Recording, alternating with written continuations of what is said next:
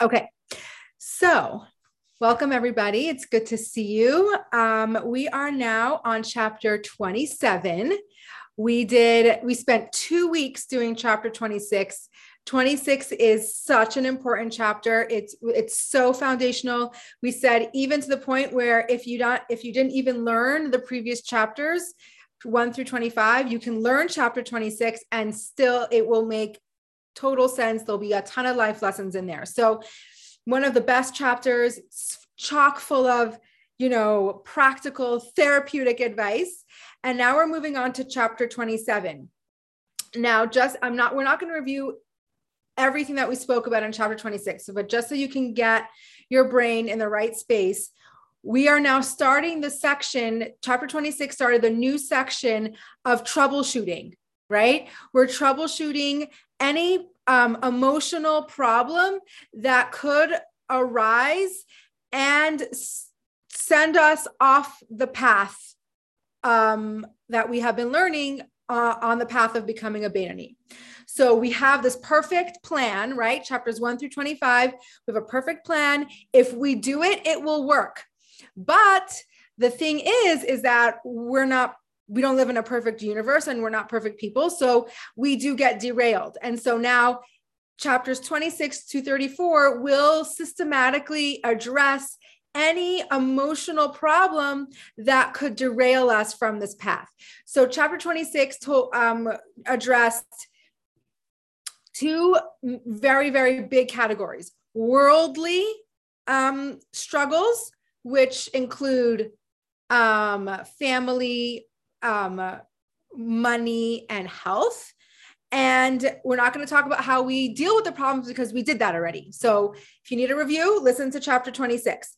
Um, number two is the spiritual problems, which, i.e., we named guilt, right? Feeling bad about things we have done previously. Okay. And we talked about how guilt is never going to get us to the right place. Guilt is never an emotion we want to use. It's the Yetzer Hara trapping us into this guilt cycle. And we have now tools to first identify when that's happening and what to do and how to deal with it. Okay, that's chapter 26. We're moving on to chapter 27, which is going to bring up another um, issue that we might come across. This issue is shame. Okay, we talked about guilt. Now we're talking about shame. They're cousins, right? They go a lot of times together, but they're a little bit different, right? How, how would you differentiate between guilt and shame? Guilt is over something you have done in the past. Okay. Shame usually is um, not a feeling about something you've done, it's a, a yucky, bad feeling about who you are. Right. And in the Tanya, it's going to equate it to our desires, right? Who we talked about in Tanya a lot about if you want to really know someone, fig- not don't figure out what they know, figure out what they want, right? That tells us who a person is, their desires, what they want, right? So, um, shame is when you feel shame about your desires, who you are as a person, right? Not about something you've done in the past. It's about the things that you you wish you you want to do but you know are not the right thing to do okay so this is a very um big feeling and i think meredith just wrote that yes Brené Brown um yes says guilt is i did something bad and shame is i am bad right it's exactly what we're talking about now, just remember shame is a very, very big subject and it's a toxic emotion. Okay. Um, we're not going to be talking about shame in the therapeutic sense where we're really going to dig deep into this feeling of shame. What we're going to be doing right now is um, understanding this the spiritual shame which translates into regular shame as well and how to and how to address it okay um, and it does translate into our day to day lives, like as we speak. Okay, so um, what are we talking about here? We're talking about a person who remember we are the tanya goes in order of our development right so the ta- Alter is now assuming that we are on the level where we've already, it's not about impulse control, right? Controlling our actions. We do that already, right? We know how to do that. We have tools for that. What's our tools for that? Impulse control, meditation, which takes a long time. But if we need a quick fix, we have our latent love, right? That we can access at any given moment, right? We have three tools to deal with um, our actions. This is talking about our, our innermost desires, right? What if we want to do something that's a negative, it's negative, it's against a connection to Hashem. Now remember, it's not, we're not really thinking about it because thinking is an action. Okay. It's the knock on the door, right? It's this person who who's pretty close to a Beinoni or is a Beinoni. But remember, the Beinoni's still in struggle. Okay. He still has desires that are not godly. So what happens if this person keeps getting the knock at the door? His challenge is whether we open the door or not. Is he going to allow himself to even think about these negative things? Or is he going to keep the door shut and he's going to keep on moving past that that knock, right? Ignoring that knock and distracting himself. So, this is what we're talking about. The thing behind all the actions, those inner desires that we sometimes have that we know are not positive, we know is not going to give us a connection to Hashem. And then we're addressing that. What, and then because we have these feelings, we have shame. What kind of person am I that I even desire to do these things? right? This is the specific shame that we're talking about the shame of what kind of person am I, right? Here I am. I, I have perfect actions, right? I do the right thing. But how could it be that I still have these desires that are totally against what God wants from me, right? So, yes, it takes an enormous amount of willpower, like Carrie just said, to not answer the door right? We don't want to answer the door. And what we're going to learn is is how we should not feel shame about this.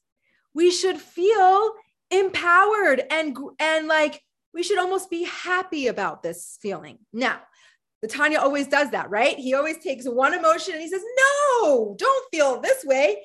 Feel the total opposite." And we and it's going to be a journey to get there. We're going to understand why this feeling should fill us with joy and not shame.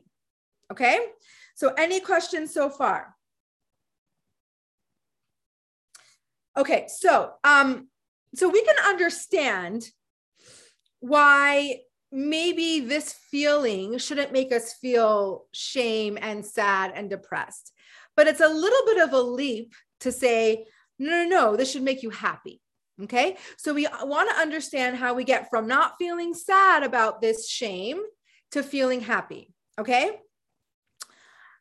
One of the most um, prominent recurring themes of the Tanya is not only is it okay to struggle to give Hashem what he wants, right? It's not it's it's not only okay to struggle to do the right thing, it's actually part of what Hashem wants. Remember, we talked about this. We talked about this in chapter 15 when we were talking about two types of Beinoni, right? There's the Beinoni who the person, we've all met the person who is the goody goody in class, right? Who just this kind of behavior comes naturally. They don't have to work so hard to be good, right? And then you have the Beinoni who has to struggle. And every every step of the way is this huge battle, right? And we said, what did we say? The service is in the struggle.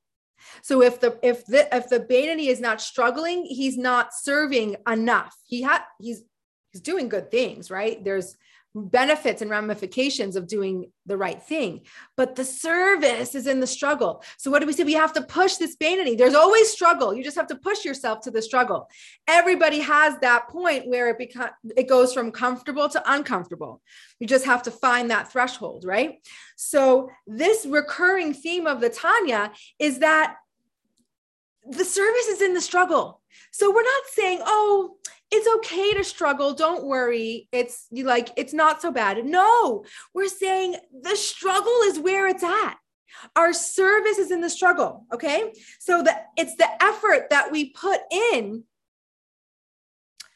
is what God is getting the immense joy from, right? If it's easy, yeah, God is happy with you, right? If you're doing the right thing, God is happy with you. But God is really happy with you when you do the right thing and it's hard and we have to fight for it and we have to have the willpower, right? That's where it's at. So this theme is not a new theme for us, right? We know this theme. We talked about it in chapter 15, right? Service is in the struggle. There's no struggle, no struggle, no service, right? Um, and so when a person is feeling down, right, and has shame about what he's attracted to, he feels shame about what he desires, right? Because how could I desire something that is against God's will? What the Tanya, what the Alter Rebbe is telling us is that you should feel happy because there is a specific mitzvah that we actually say every day in Shema. There's a specific mitzvah that says, um, I want to get the words right. It says, um, don't stray after you what your eyes see and your heart desires, right? Just because you see it and just because you want it doesn't mean you have to do it, right? That's a mitzvah.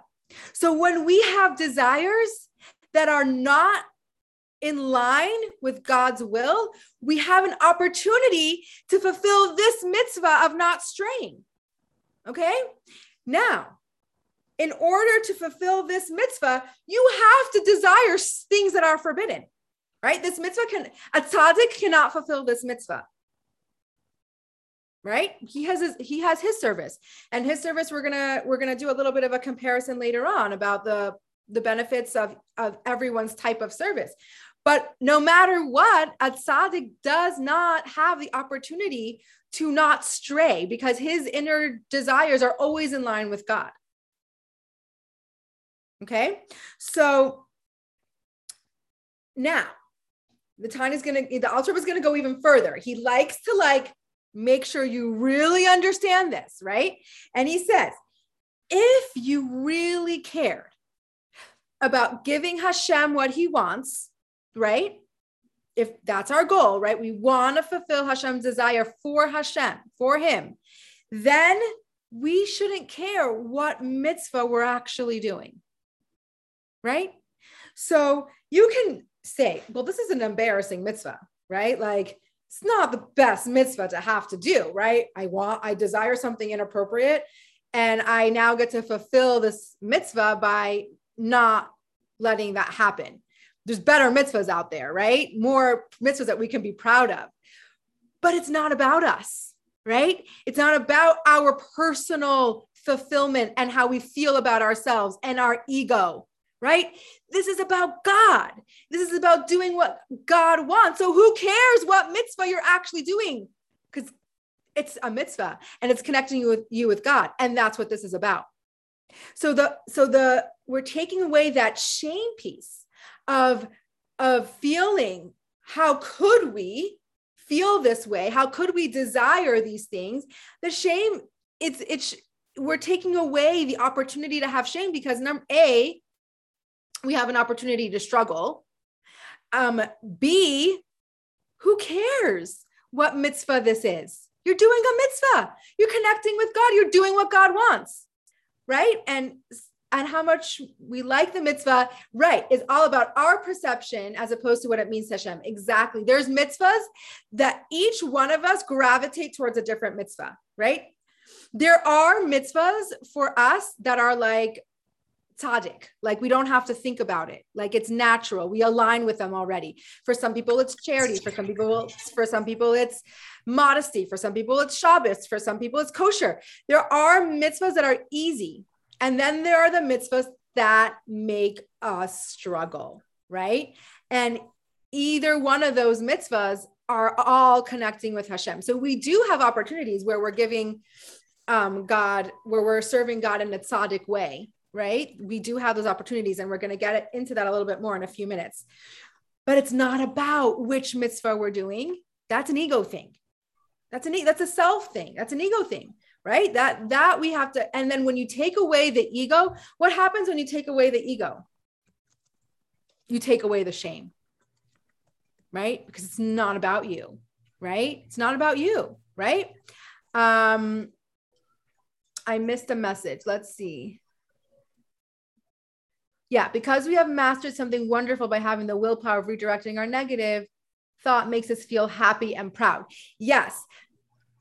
Small distinction is that that is um, when we have a willpower of not um, fulfilling that that desire and that action a hundred percent. That's amazing. What we're saying here is the person has shame for even being the kind of person that would want that.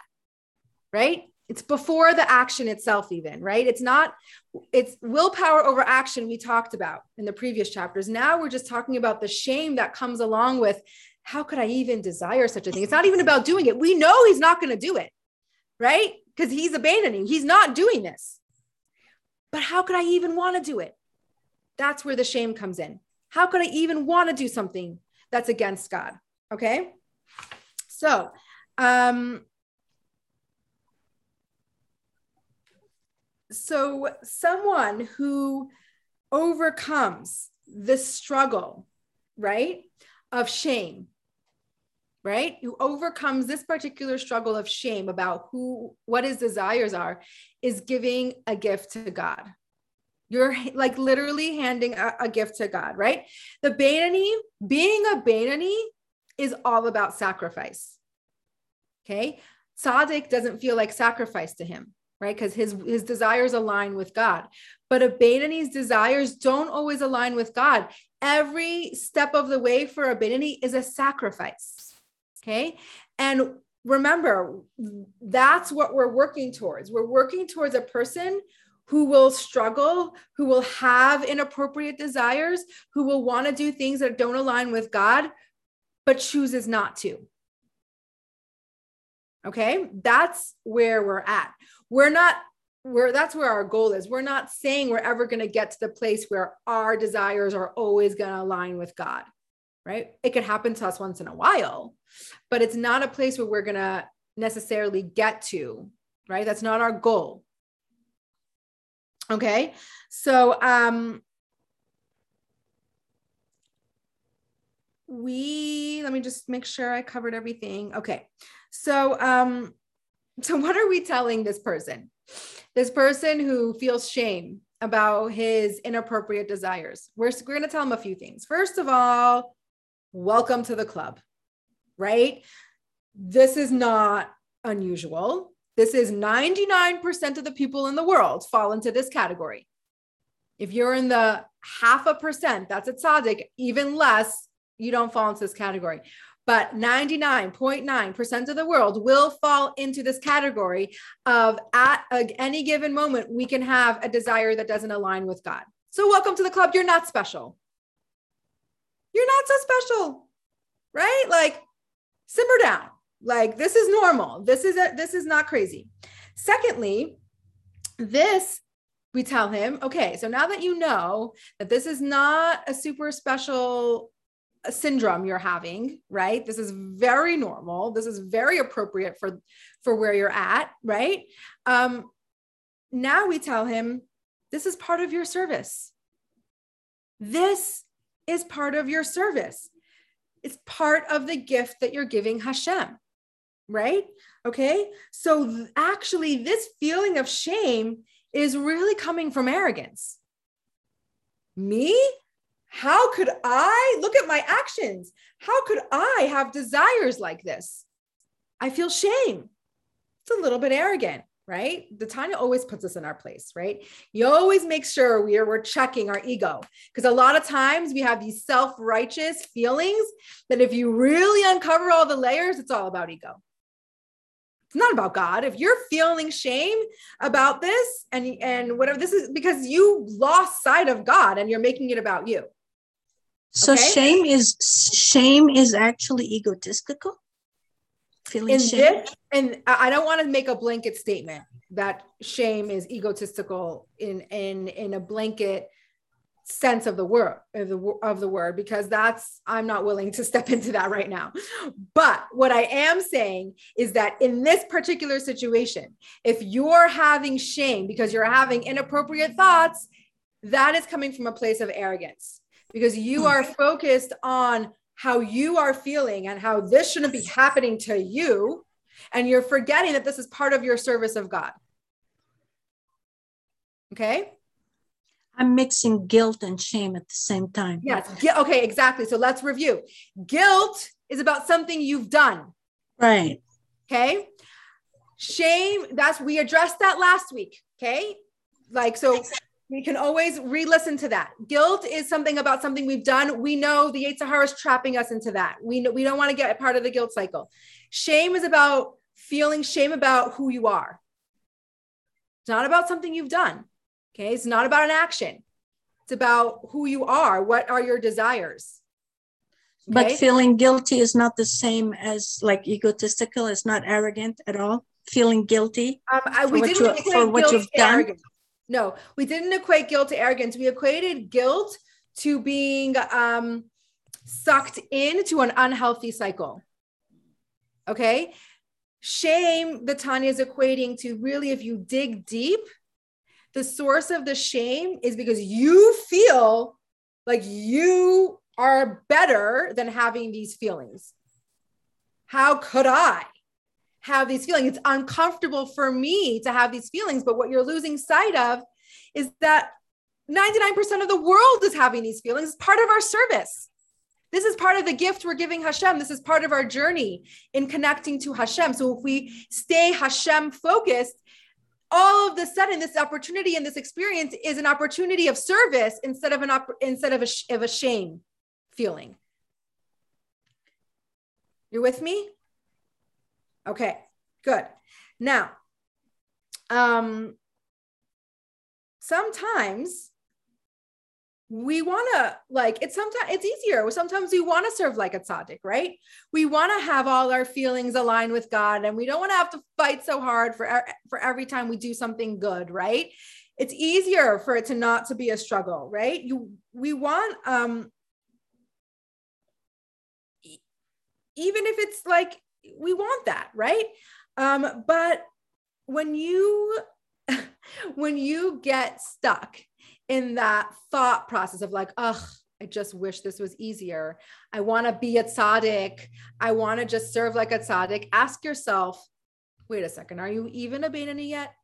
Right? Don't jump the gun. Like you have work to do. This is your service. Don't get distracted. Okay. Um, and that's part of our journey. Now, be humble. One second. Be humble. Be realistic. And be okay with being part of a group that's the vast majority of the humans in this world. Right? Like, that's okay. That's where we're at. Okay. Um, yes, you have a question? Do Beinonis have more a, a bigger connection to God than tzaddiks?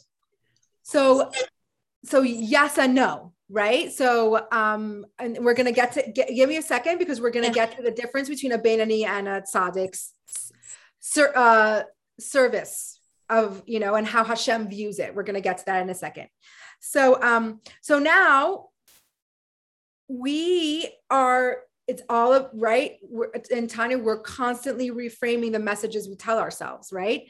So we're reframing and we're saying we're not we're not viewing this as a negative, shameful, how dare I think like this? We're viewing this as an opportunity to do a mitzvah. This allows us to do this mitzvah of not straying, not following our eyes, not following our heart. This is this is this this allows us to do, have this opportunity, okay? And now, disclaimer, okay because like I, i'm not really all about the disclaimers but we do sometimes have to remind ourselves that this is not glorifying our desires right? Tanya's not saying oh my gosh go for it. Like desires are wonderful and beautiful and the more you have the better. Like this is not about glorifying the desires right? It's about cherishing the opportunity that the de- that having those desires can bring okay the desire itself is never going to be glorified. It's never good. The having desires inappropriate desires are never good. But we can reframe and understand that the opportunity that these desires allow us to have is something that we should embrace and feel proud of that we are taking this experience and making it a godly opportunity. Okay? So um if i wouldn't have desires i wouldn't have the opportunity to overcome them and the reason why we we have to talk about this is because if Tanya is not necessarily worried by telling us what a great opportunity our desires are, that it's gonna push us to have desires. We have enough of those on our own, right? We're all there. We have them. So Latanya is saying, okay, we have them. Now, what are we going to do with them? Are we going to throw ourselves into the shame pit? right? Which really is the source is arrogance, right? It's all about you and how you feel. Or are we going to reframe this and reframe it as an opportunity to overcome a struggle, which is service, which is a huge gift to Hashem? Okay. Um, the tzaddik actually is jealous of this opportunity of the Beinoni. Um, and there's many stories of the Lubavitcher Rebbe telling this to people, people coming to the Rebbe with their struggles and their desires. And there are many, many stories you can written down that you can read that the Rebbe says to these people, I am envious. I'm envious that you have this opportunity to connect to God in a way that I don't have because I don't have that desire, right? And and it's such a beautiful way to look at things. Like this isn't doesn't make me a bad person. This doesn't make me ugh horrible, shameful. This makes me a person that has an opportunity to connect to Hashem in a way that tzaddikim don't, right? Um, so the meta, so there's a metaphor in the Gemara, which is going to answer your question. Um, there's a metaphor in the Gemara that talks about um, that Hashem desiring different delicacies. Okay, and it's plural, delicacies as in plural. So we compare it to sometimes we crave different things, right? Sometimes we crave this like sweet, rich chocolate mousse, right?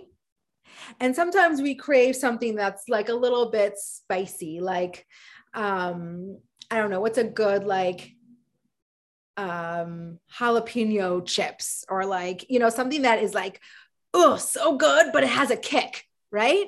And so we compare the tzaddik to this sweet, rich chocolate dessert, chocolate mousse, and a Beinoni service to like jalapeno chips, right?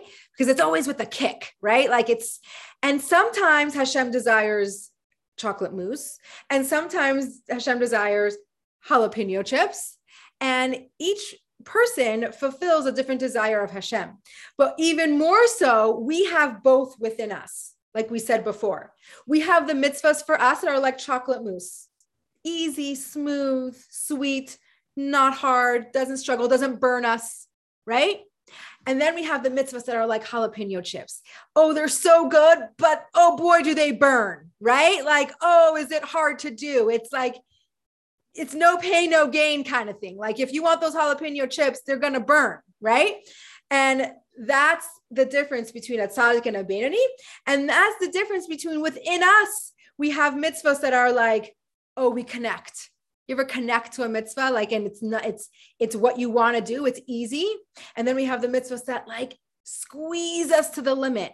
Like every part of it is painful and burns, but is so good at the end. Right.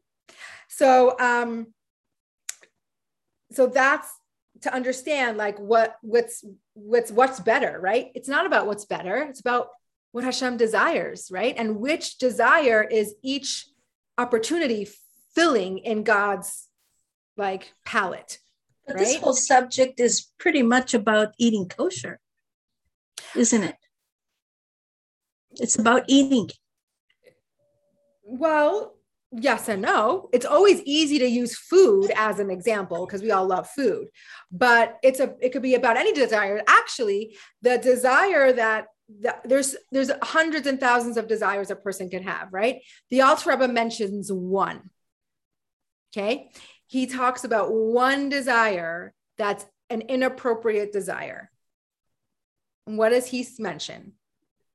An inappropriate sexual desire because this is where we're at as as humans like in this generation from the Alter Rebbe. Like, you know, if you think that you're like inventing like the horror, like inventing the wheel, no, we've seen we've seen it before, right? This is written in the 1700s. Okay.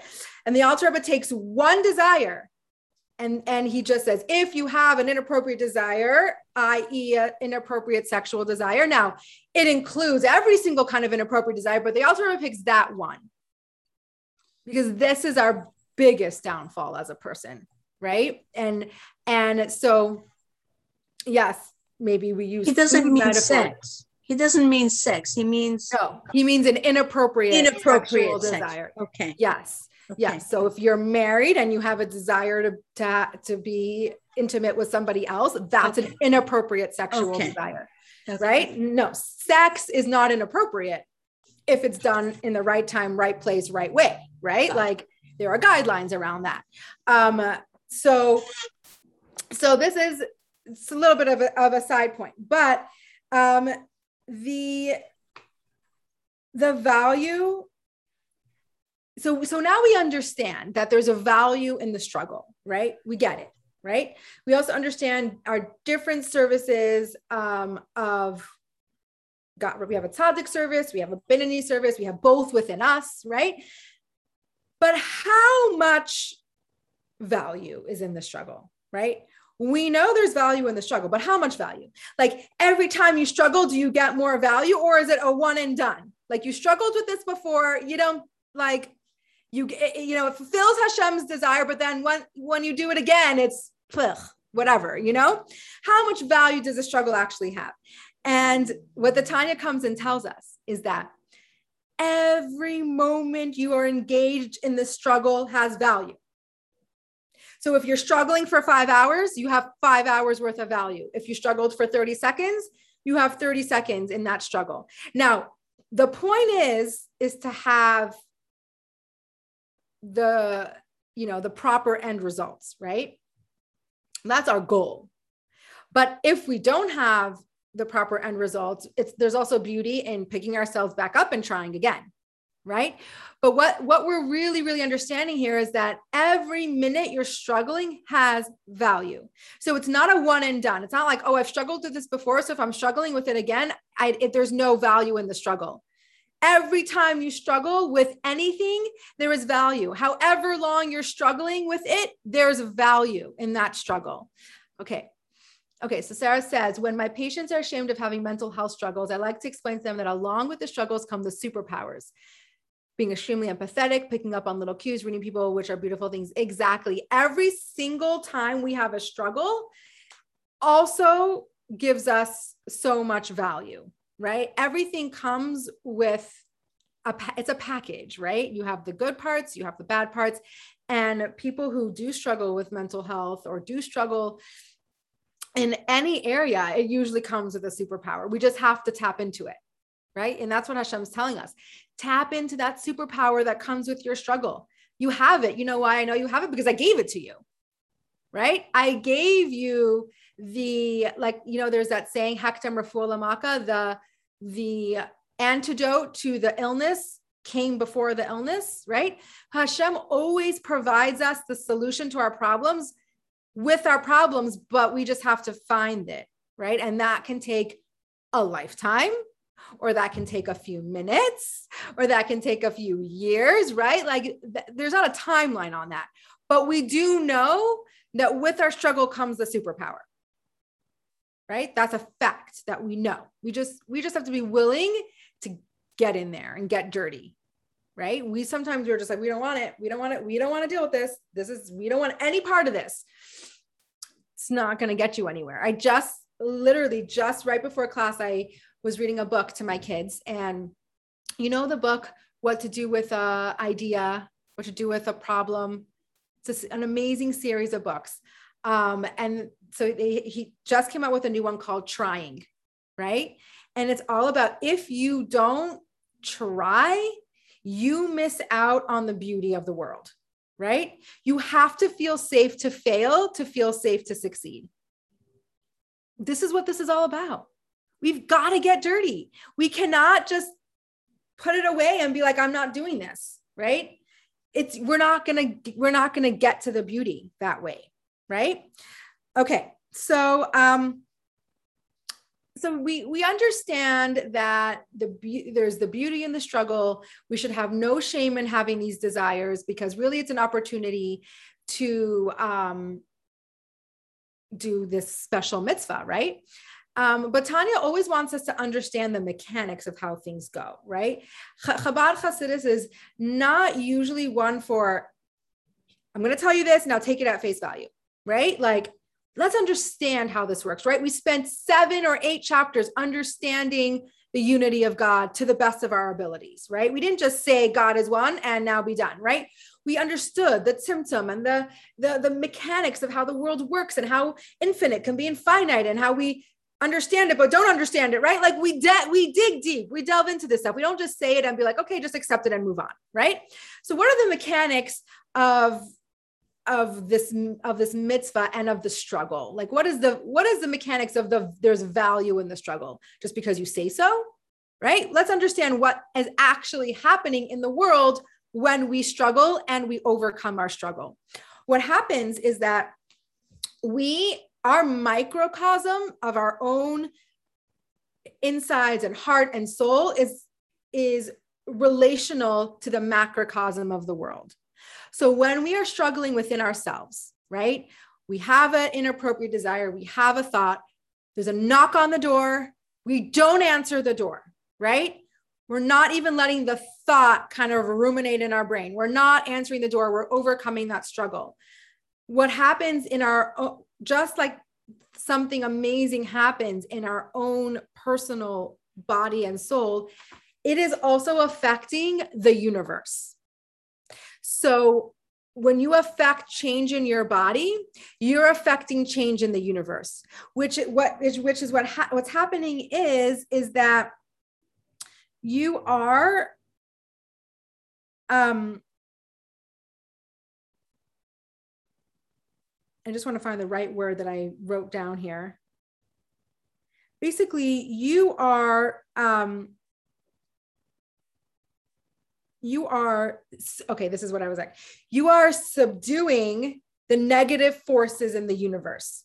When you subdue the negative force in yourself, it has a macrocosmic effect in the universe. Negativity is getting less, which you don't know how that's actually affecting the world and who it actually affects right? Is that is that why they say you give me bad energy you give me good energy?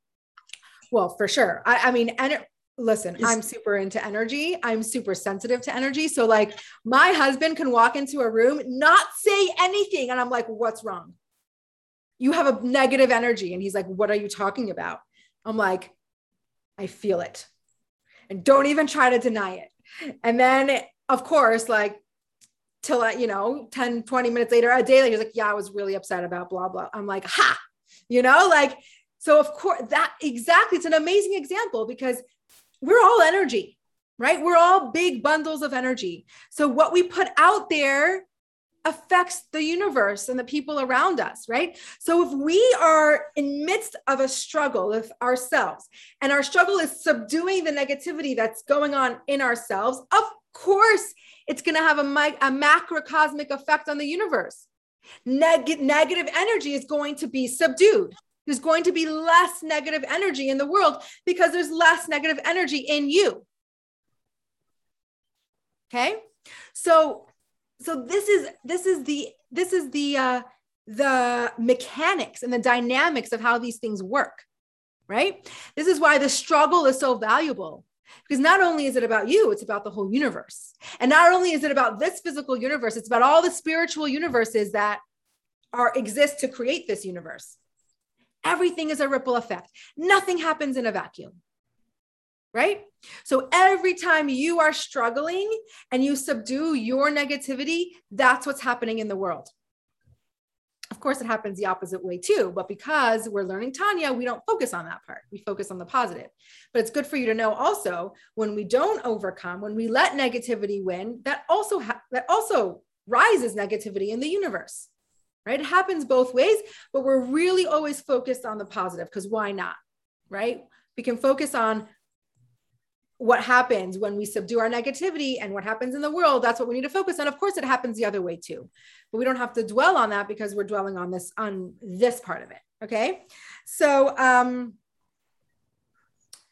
that is um so you don't even know when you are struggling with your own um struggle. You don't even know who that's going to affect and who that extra spurt of positive energy might push someone to make a positive choice. Right? It's just, we have no idea. Okay.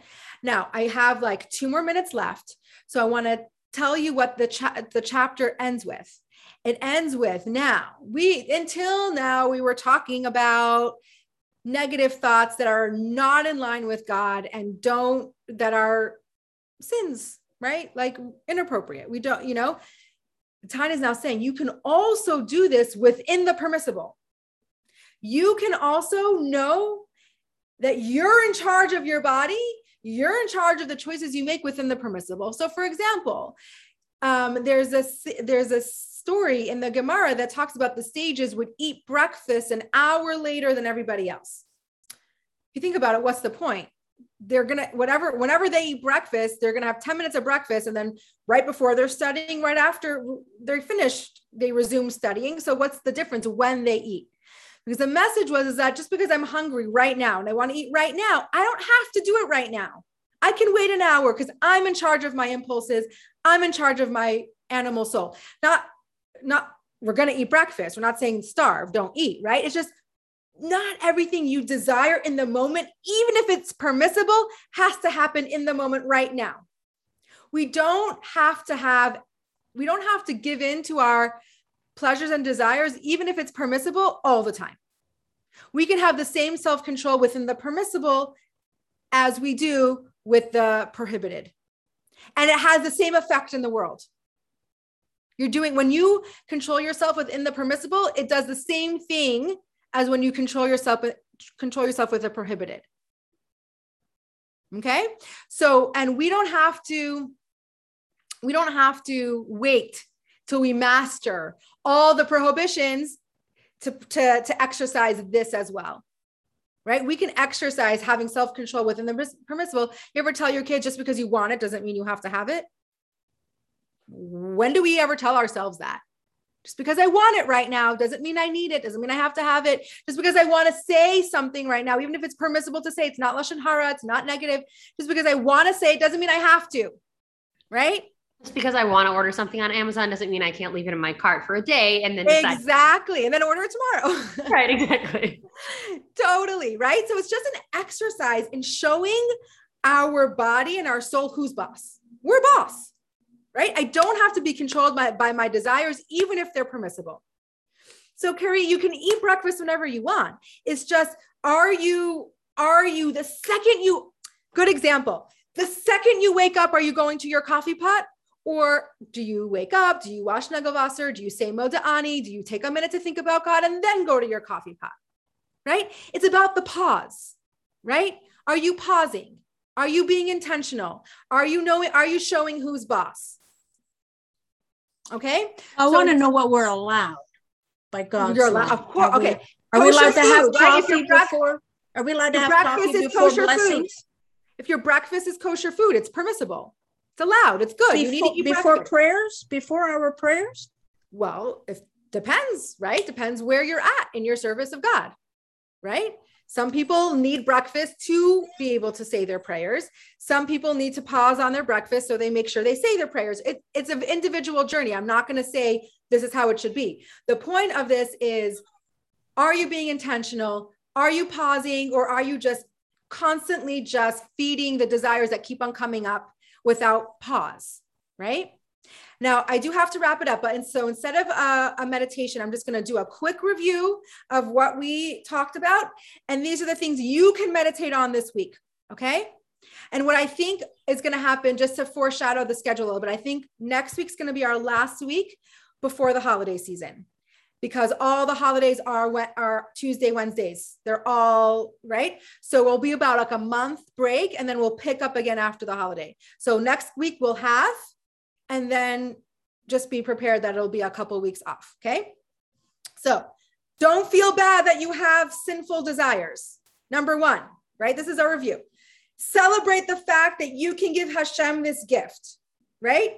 Of not straying after your heart and your eyes, right? The struggle has value every minute you're in it, right? Your impact is global. Okay. And um, we can do this in the area of permissible and have the same impact as if it was prohibited. Okay. And that is like in 30 seconds what what we did in this class. Okay, I want to give you like okay, they're not being knocking down my door yet, so I want to give you 1 minute for questions if you have.